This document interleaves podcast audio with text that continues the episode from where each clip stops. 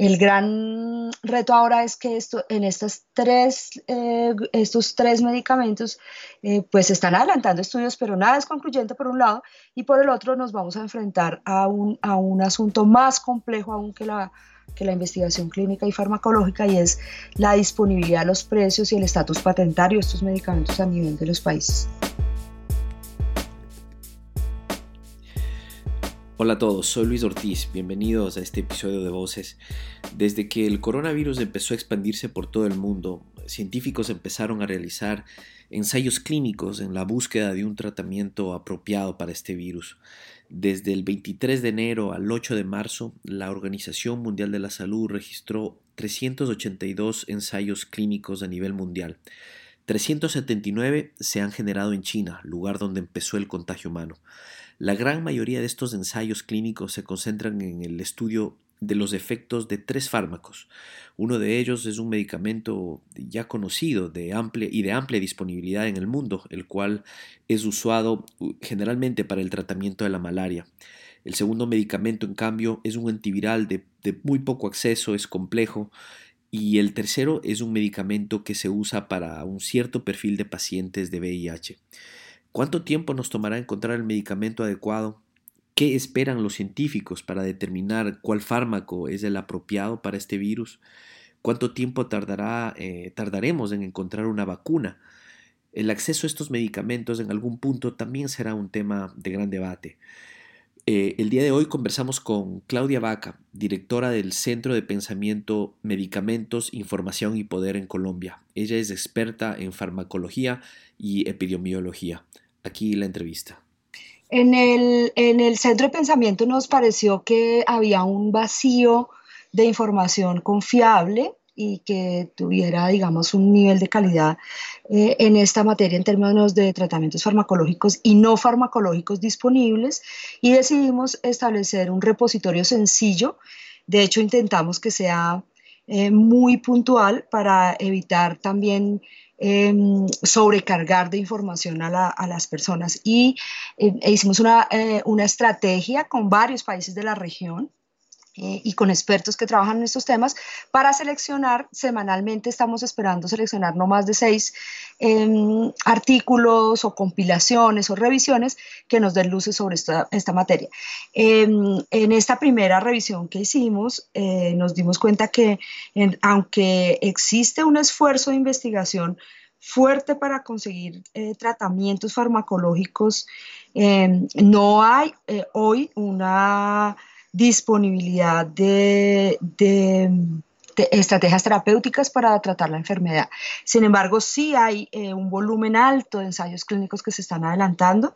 Eh, identificamos una muy buena revisión, una compilación que hizo la Universidad de Oxford em, eh, sobre los ensayos clínicos en marcha. Hay al menos 382 ensayos clínicos a nivel global y nos dimos cuenta que de esos 382 ensayos, los productos en los cuales hay más interés y hay eh, por lo menos más expectativas, pero aún no hay eh, información concluyente sobre el beneficio, son tres medicamentos, un, famoso y bastante antiguo antimalárico que se llama hidroxicloroquina, eh, un nuevo antiviral que está muy poco disponible a nivel global, Em, que es de amplio espectro, que se llama el Rendesivir, y una mezcla de antirretrovirales que se usó con mucho éxito en pacientes eh, con VIH, que se llama Lopinavir, Ritonavir.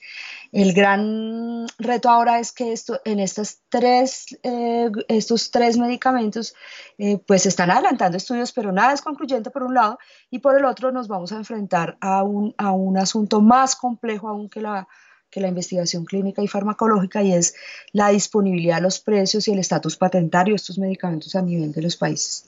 Claro. Para garantizar eh, el acceso, ¿no? Claro. ¿Y en qué, de, en esas tres eh, drogas específicas, en esos tres medicamentos, eh, en qué en, qué etapa están estos, estos ensayos clínicos? Y si nos puedes un poco dar un poco el contexto, cómo, cómo, cómo se, se estructuran estos ensayos clínicos. Importante aclarar que cuando estamos hablando de medicamentos antiguos que ya se conocen y que en los cuales se está probando una nueva indicación, un nuevo uso, Posiblemente se pueden ahorrar las etapas previas de la investigación clásicas, que son el ensayo en animales y algunos estudios de toxicidad que son un poco más complejos. Y se pueden hacer diseños de investigación con humanos en digamos, los usos y las indicaciones de los pacientes que lo vayan a requerir. Ese es el caso, por ejemplo, de la hidroxicloroquina, que es un antimalárico inmunomodulador, y en el caso del lopinavir ritonavir, que es un antirretroviral que se usó mucho tiempo y que se sigue usando para el VIH.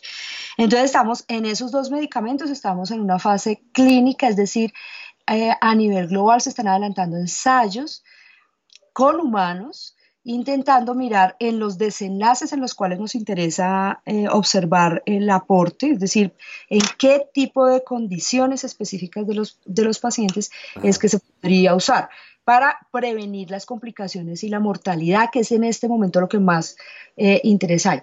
En el caso del Remdesivir, este medicamento sí es un medicamento nuevo, está disponible en muy pocos países, en algunos países europeos, eh, en la mayoría de los países de América Latina, por ejemplo, no está disponible. Eh, les decía que es un antiviral de amplio espectro, que quiere decir que ataca diferentes tipos de virus, no solamente uno en, en especial. Y en este caso ya se adelantaron parte de los ensayos preclínicos y se encuentra en una fase de investigación eh, clínica con algunos pacientes en algunos desenlaces. En el que más ensayos hay es en el de cloroquina. Tenemos 23 registros de ensayos clínicos en marcha y eh, están surgiendo nuevos experimentos que se están haciendo con combinaciones de antibióticos, o sea, cloroquina más un antibiótico o antiviral con un antibiótico. Es un poco técnico y complejo esto que estoy diciendo, pero es solo para decirles que en la mitad de la epidemia, en la mitad de la, emergencia sanitaria, se diseñan rápidamente ensayos eh, y cada uno tiene que ser muy controlado para que no se confundan em, las variables que se están evaluando de manera que se pueda hacer un buen consenso y orientar a la población, al personal de salud sobre cómo usarlos. ¿Dónde se están dando estos ensayos clínicos? ¿En qué países? Y, aprovecho la pregunta, ¿es relevante, eh, mi pregunta es relevante saber dónde se está dando esto? y, lo pregunto así porque eh, tú has mencionado que el próximo desafío será eh, de cómo eh, hacer lo que tenga de, libre acceso o de cierto acceso, quizás no libre acceso porque todo está, el, sistema de, fármacos es muy privatizado, pero eh, ¿tiene, es, relevante la pregunta de, quién lo está haciendo? Es muy relevante la pregunta de quién lo está haciendo y sobre todo quién está dispuesto a invertir y hacerlo de una manera, eh, digamos, bien conducida, bien, bien conducida con la investigación que corresponda y con con la postura filantrópica que corresponde para un momento de crisis global como la que estamos viviendo. La verdad es que esto empezó, la mayoría de los estudios se realizaron y se, diseñaron inicialmente en China, que es donde teníamos eh, la alerta inicial de la pandemia y en los cuales se empezaron a detectar las variables de, de los pacientes que estaban teniendo las mayores complicaciones. Es decir, aprendimos en la marcha muy rápido y los chinos aprendieron muy rápido de en dónde se estaban concentrando las complicaciones. Por ejemplo, las personas mayores de 65 años. Por ejemplo, una variable que está siendo muy discutida y que eh, para todos los que estamos estudiando eso estamos poniendo mucha atención y es eh, los pacientes que tienen antecedentes de hipertensión y diabetes, que por supuesto eh, coincide con que son los más de edad mayor. Así que ellos iniciaron los primeros diseños y lo que está pasando es que a medida que se está trasladando la epidemia eh, y las complicaciones se están haciendo mayores en otros países, en especial en Europa, Italia. Em, Francia, Alemania, en esos países se están instalando protocolos de investigación para adelantar rápidamente la investigación y saber em, eh, el, el, uso de estos medicamentos en esas condiciones, cómo va a ser los desenlaces. Lamentablemente, un documento que está también disponible en nuestro repositorio eh, se denomina el Blueprint de la Organización Mundial de la Salud, Em, consolida eh, los primeros hallazgos de estos eh, resultados de las investigaciones en China y en otros países y nos dice que todavía no podemos cantar victoria y que los resultados no son concluyentes, que no hay, digamos, diferencia en el desenlace entre el tratamiento convencional de síntomas y el uso de estos medicamentos. Así que estamos a la expectativa todavía, son son, las, son los esfuerzos colaborativos de investigación. Claro. y en cuestión de tiempo, cómo en un, eh, eh, en, unas circunstancias ¿no? de una epidemia y una crisis global como la que estamos viendo ahora, pero en una situación normal, eh, ¿cuánto tiempo duran estos, estos, eh, estos estudios clínicos? Dada la, lo aguda de la patología, es una, es una patología que inicia rápidamente y el desenlace a la complicación es un tiempo corto, estamos hablando entre, entre 14 días dos, tres, incluso cuatro semanas en las cuales se producen los desenlaces, los ensayos clínicos en realidad no son tan largos. Y, eh, eh, y dado que tenemos concentrada población que está siendo tratada, también eh, esto permite que se puedan hacer subgrupos de pacientes para hacer el seguimiento de una manera un poco más estrecha. Todo esto lo estoy diciendo considerando las limitaciones de la atención en sí misma en los sistemas de, en los, en los sistemas de salud de los que, cuales estamos hablando. Entonces, estamos atendiendo la emergencia, cuidando a nuestros pacientes, pero a la vez relevando datos y recolectando datos em, sobre los tratamientos que se están haciendo. Entonces, es como un doble esfuerzo y eso requiere mucha coordinación y muchas capacidades a nivel de los países. Por eso tu pregunta de en dónde se están haciendo cobra tanta importancia.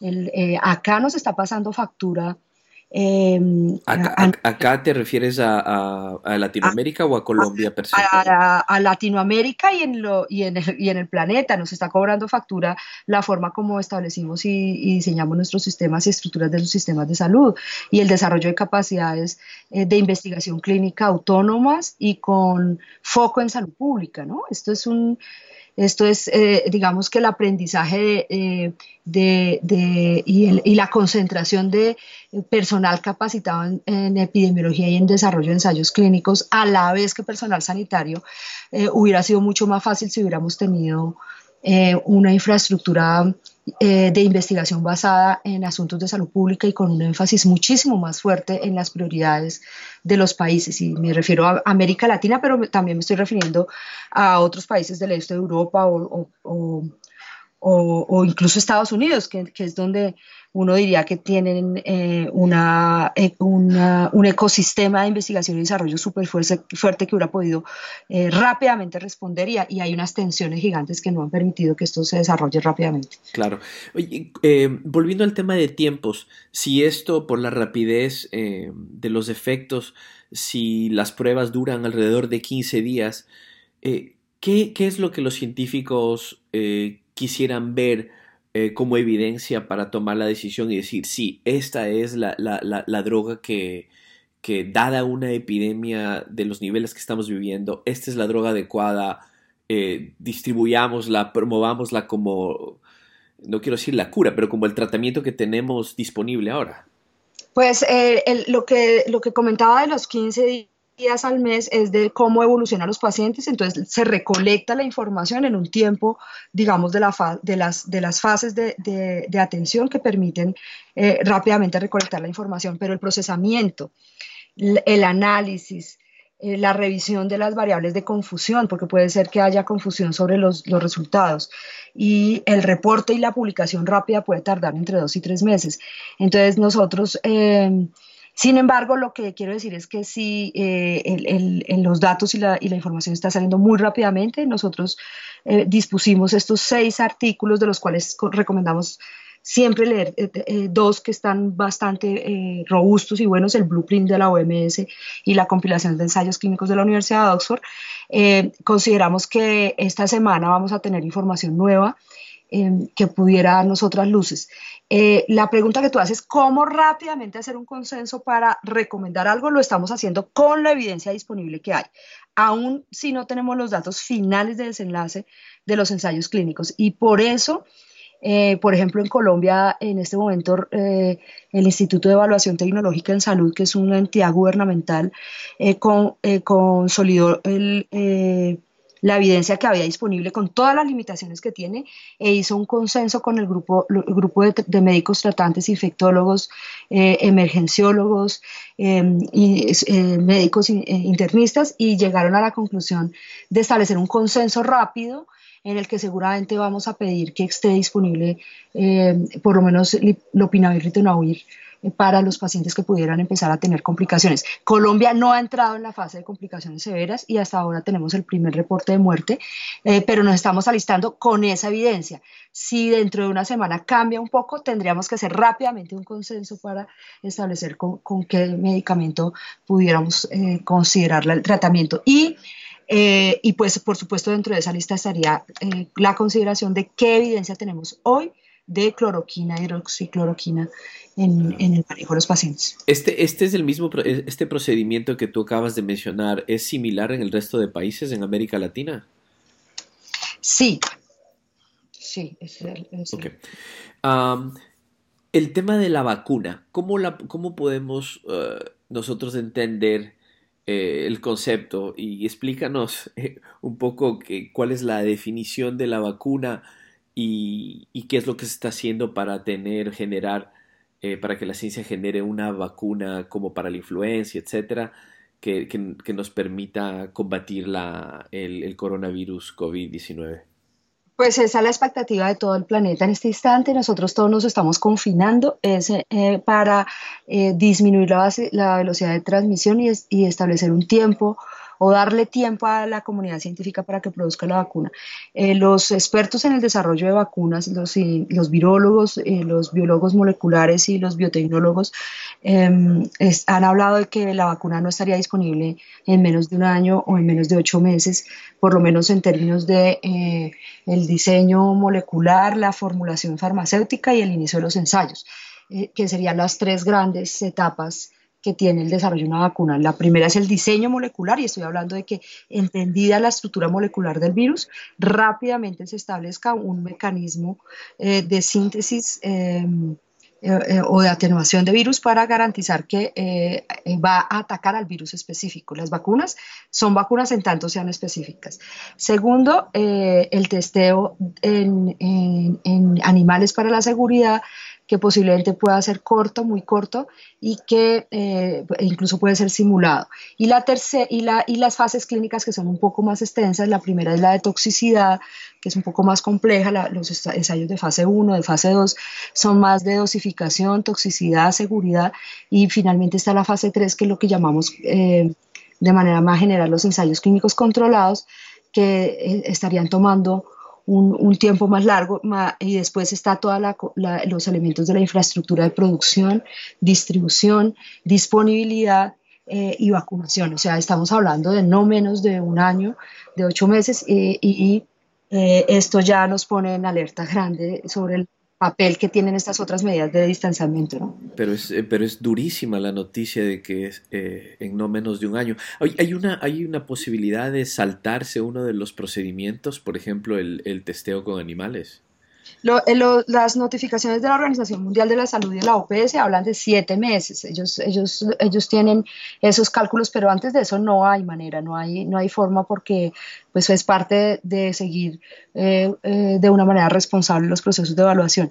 Eh, sí, es, es, posible hacer estudios en animales muy cortos y que sean rápidos, que modelen rápidamente los aspectos toxicológicos, pero sobre todo los, los, los, asociados a que así hay realmente respuesta y hay, voy a decirlo de una manera fácil, un match entre el, entre el diseño de la vacuna y el virus en términos de la estructura genética. Entonces, esto, esto puede hacerlo eh, corto, pero aún si se acelerara mucho las fases de la investigación clínica se tienen que cumplir, incluso por bien de la, de la comunidad, em, en términos de saber si realmente la vacuna sirve. Esto significaría que tendría que prevenir eh, la infección, la, si la digamos, el daño de la, de la sintomatología en, por lo menos más del 90% de la, de la, población a la cual se aplique la vacuna. Esto es, esto es una meta demasiado alta, así se diseñan las vacunas, o sea, es entre el 70 y el 90%,